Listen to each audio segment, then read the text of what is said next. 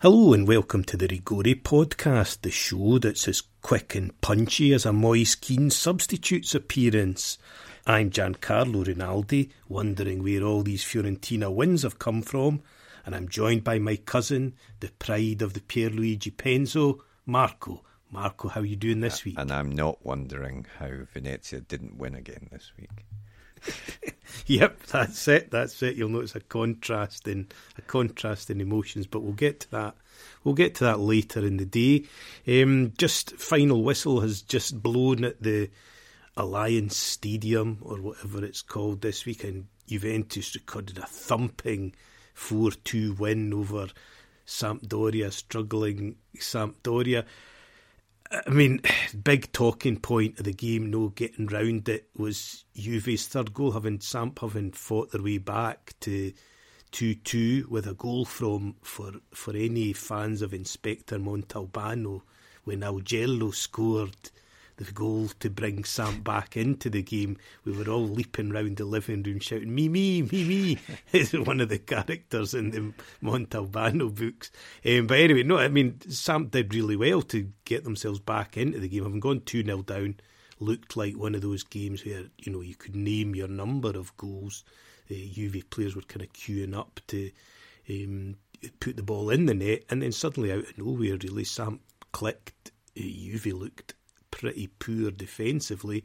Two goals in about a minute and a half, and suddenly it was it was game on. But but the game turned on a key moment, really. Marco, what was what was your take on? Yeah, on uh, obviously goal? Rabiot got his second of the game, um, and he, he he would say he chested it down on the edge of the box, and then and then you know he finished it quite well. Nice hit from from the edge of the box, but um, it certainly looked like he had the use of his arm uh, to help him control that ball. And the, even the way he celebrated suggested to me that he knew he had handled the ball because he didn't really celebrate. And yeah, yeah, it was as if he'd played for Sampdoria before. You know, it was one of yeah. those kind of sorry for scoring against my old team celebrations. But then you realise he'd never played for them before in his life. So what was what was the issue? And pretty quickly, when they went to replay, you could see certainly what the Sampdoria players thought, and what and and we know that you know handball, accidental or otherwise, from the goal scorer is is immediately chalked out. Yet, but we never saw. Intriguingly, we didn't seem to see any replays on it or freeze frames of it, which only made the suspicions all the greater that there was a there was a handball. It was, certainly one. It was very quick from VAR to say it was a goal, which is unusual to say the least in Italy. But um, I don't know. Maybe you know. Certainly, when you saw the angles, they weren't great for showing you whether he'd handled it. I think there was only one that maybe showed it.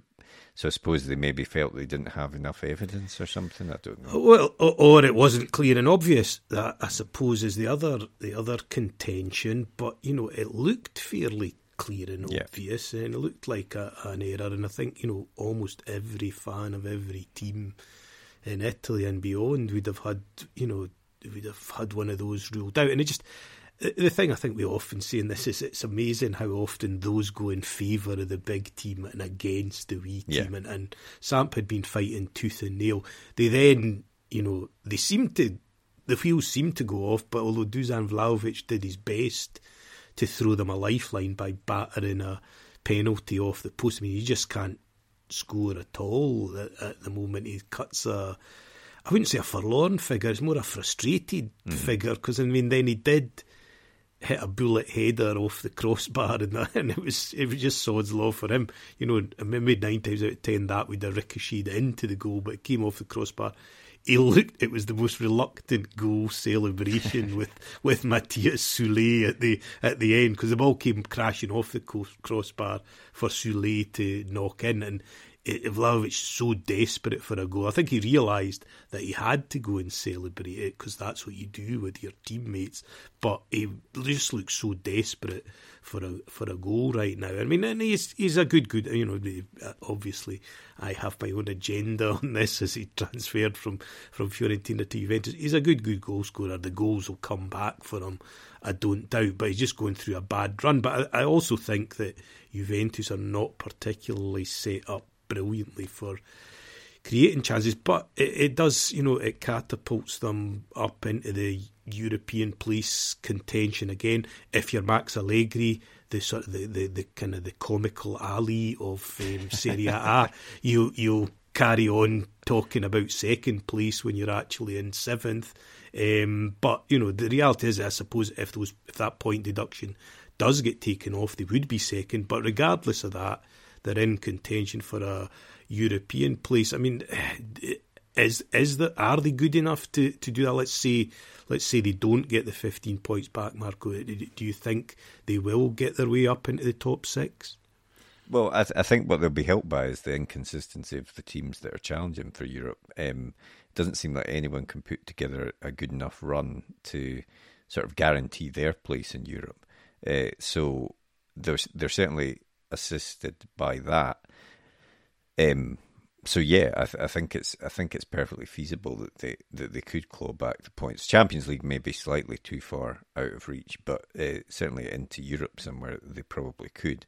Um, and who knows what will happen with the point the point thing as well. That that I think we're we're meant to get clarity by the end of the month or early in April. I mean, as as always with Italian sport, these things take forever, and you're left with that kind of question mark hanging hanging over it. But in the meantime, they can only carry on. I mean, I thought tonight when when Samp got back into the game, they looked terrible mm. defensively. I mean, granted that this was a team that was without some players was resting some players maybe with a view to, to the European games coming up. You know, there are a lot of games being played, but there was a spell where they were being, you know, I, I think if half time hadn't come when it came, Samp could easily have got themselves into the lead because Juve looked all over the place, and it looked like every time Samp came forward, they could they could get a goal, and and there's still that thing about struggling to make the play. I think for Juve that they they, they don't look happy.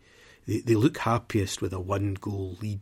That's when they look most most content. The mm-hmm. rest of the time, if they have to claw their way back in again, but as you say, the teams around them, certainly this weekend in particular, doing their absolute best to to throw them a lifeline in that regard. I mean, one uh, probably one of the most exciting games of the weekend was um, Roma against Sassuolo and a, a, seven goal a seven goal thriller, but going the wrong way for for Jose Mourinho's men.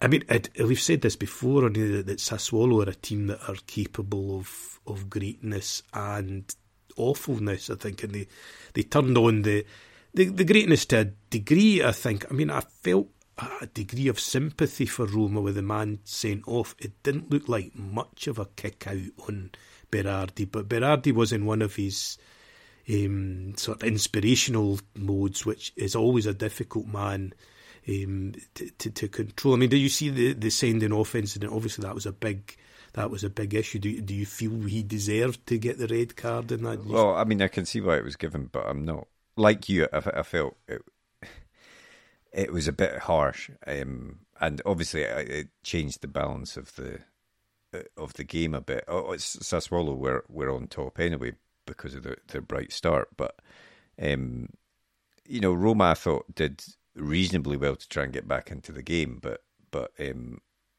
you know when Sassuolo got their, their fourth goal, that really killed it. Even though Roma scored again after that, but yeah, um, yeah, it, it, I you know I suppose it's good as to see to see Roma scoring some goals is always good given their given their uh, and, and a lovely goal. The Dybala goal yeah. was an absolute peach. I mean, at, at the start, eh, I thought it was a bit of a comedy of who could score the worst goal, really, because Laurienté scored for Sassuolo and kind of mishit a shot off his shin that went into the net, and and then Roma you've got their goal back. Zalewski got his first goal for the club, and it was. I mean, I suppose they do tell you hit it into the ground, but I mean, this was a bizarre version of hit it into the ground, spiralled over the over the goalkeeper. So you know that was that. And as, as you say, though, to see Roma scoring some goals, but again, they're another team that. But maybe you'll see that when they go behind, because they're another side that, we, as we've said before, that enjoy um, winning by the minimum advantage, you know, that, that one goal. So, as I say, but the fact that they're still involved in Europe, um, that that probably plays into the teams around them, and I suppose that, you know, they've got an eye on that. They've got an eye on this. I don't think any Italian team really has a squad big enough to rotate to be, you know, magnificent in Europe and um, maintain their Serie A. I mean, the only exception to that is Napoli. Although I don't even think it's a question of the squad; they've just got the players just now that are in the in the zone to to, to carry that yeah. on. Um, you know, so they did that. But uh, uh, the same thing we can say for Inter, who went down uh, at Spezia in, a, in another game of well, I mean, I, I, I, comment, I thought they were fairly feeble penalties. Not not the first penalty. I think the Caldara um, going over the top penalty, which was then saved by Dragowski, but then two.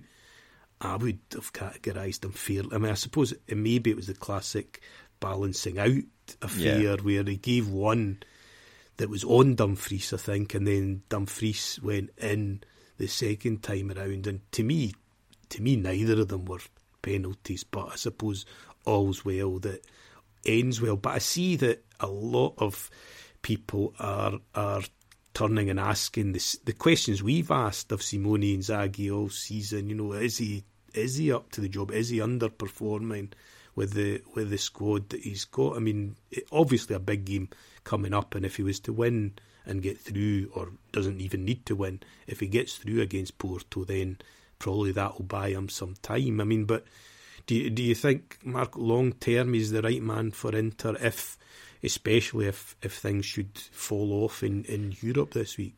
Well, no. Like as I said last week, I think Inter are the are the ones in terms of the Champions League that are the, the riskiest bet for for um, the Italian clubs in terms of getting all three of them through. But uh, generally, you know, I, I, I, Inzaghi to me is a good second tier manager, um, which may be harsh, I don't know, but you know, he, he doesn't strike me as a man that is going to, you know, go to be at one of these big clubs and go on and win several trophies and things like that. He, he just doesn't seem to have the character to me. And as we've said before, the the squad that he has at Inter is arguably on paper, if not the best, then certainly one of the best in in the league, and I think they should be doing better. So, um, I mean, that sounds quite harsh, but I, you know, I don't think he is a, a top top manager.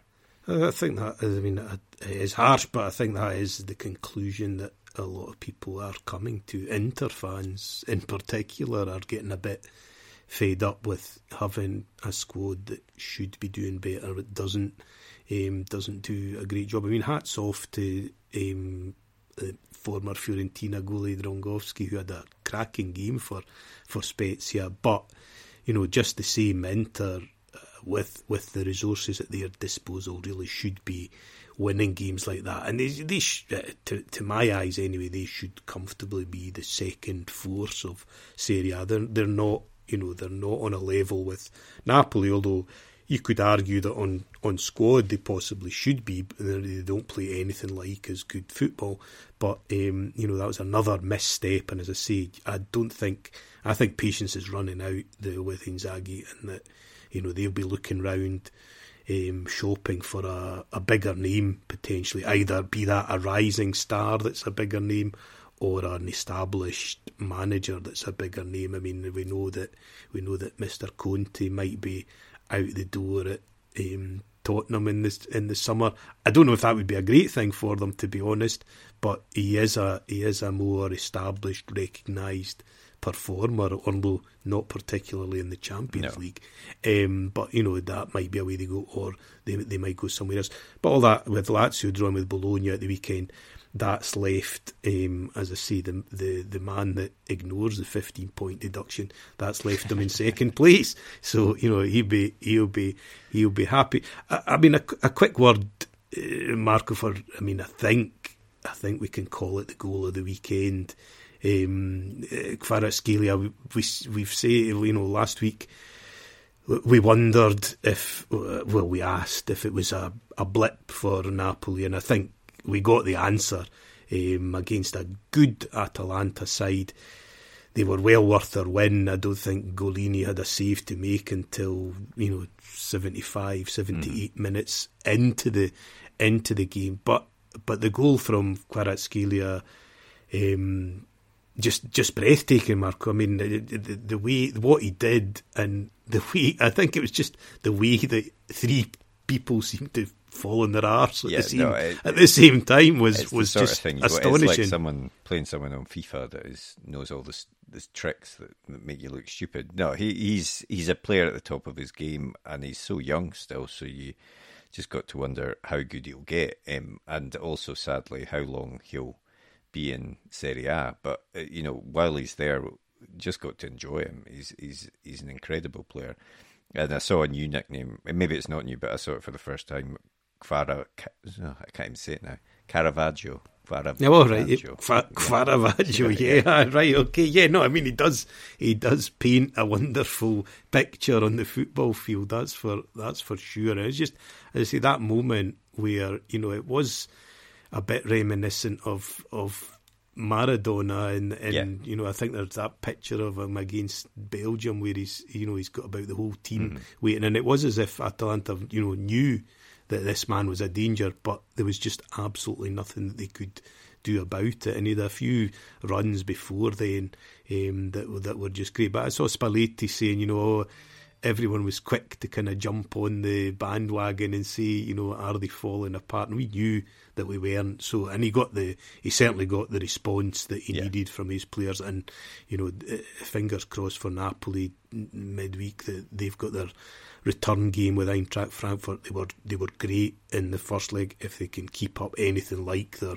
their form, they should they should get through. And you know, as you say, Inter perhaps the, the shakiest peg. Although the thought of a a Milan derby in the later stages of the, the Champions League would be quite a quite a mouthwatering yeah, one. No, really, you know, that'd be, it would be, it would be, be a callback to the the glory days in a way. It would be, it would be, yeah. albeit of a different standard, sadly. Yeah, very, very much so, very much so. But you know, still to be playing a big, big game at that at that stage of the competition would be um, would be something for Serie A to be to be proud of. I think after you know a number of, of years in the in the doldrum, and and, and talking of uh, teams for Serie A to be proud of.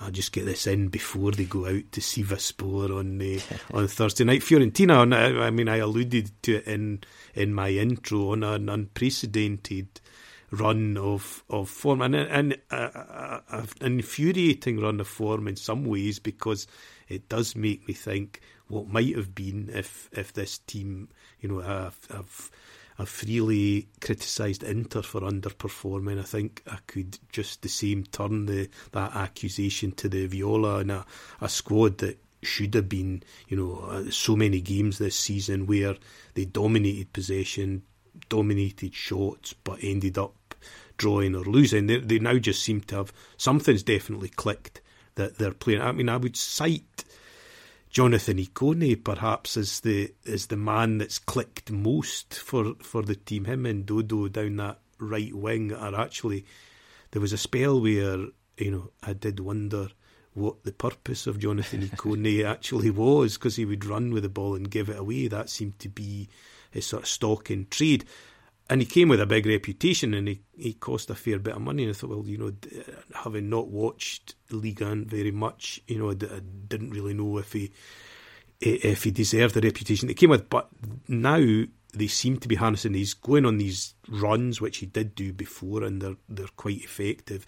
But he's also now got end product. You know, he doesn't do the stupid give the ball away. He tends to keep the ball, and that's making a huge a huge huge difference to to Fiorentina. It was Mandragora scored the first goal with a sort of assist from Ikone in in the box for Fiorentina. And I mean, it's not you know I don't think anybody get carried away by beating Cremonese, um, who who were pretty poor, especially in the first half. I think they were just looking to play on the counter really and couldn't do it very well. When they went 2 0 down, um, they did, and that was a nice goal. Fiorentina scored a nice move, finished off by Cabral, Cabral, and and you know that then Cremonese came out a bit and did have chances. It was one good save by Sirigu towards the end, but it was it was good to see that for from a Fiorentina point of view anyway that um, they were able to rest a few players um, with an eye on the Sivasspor game.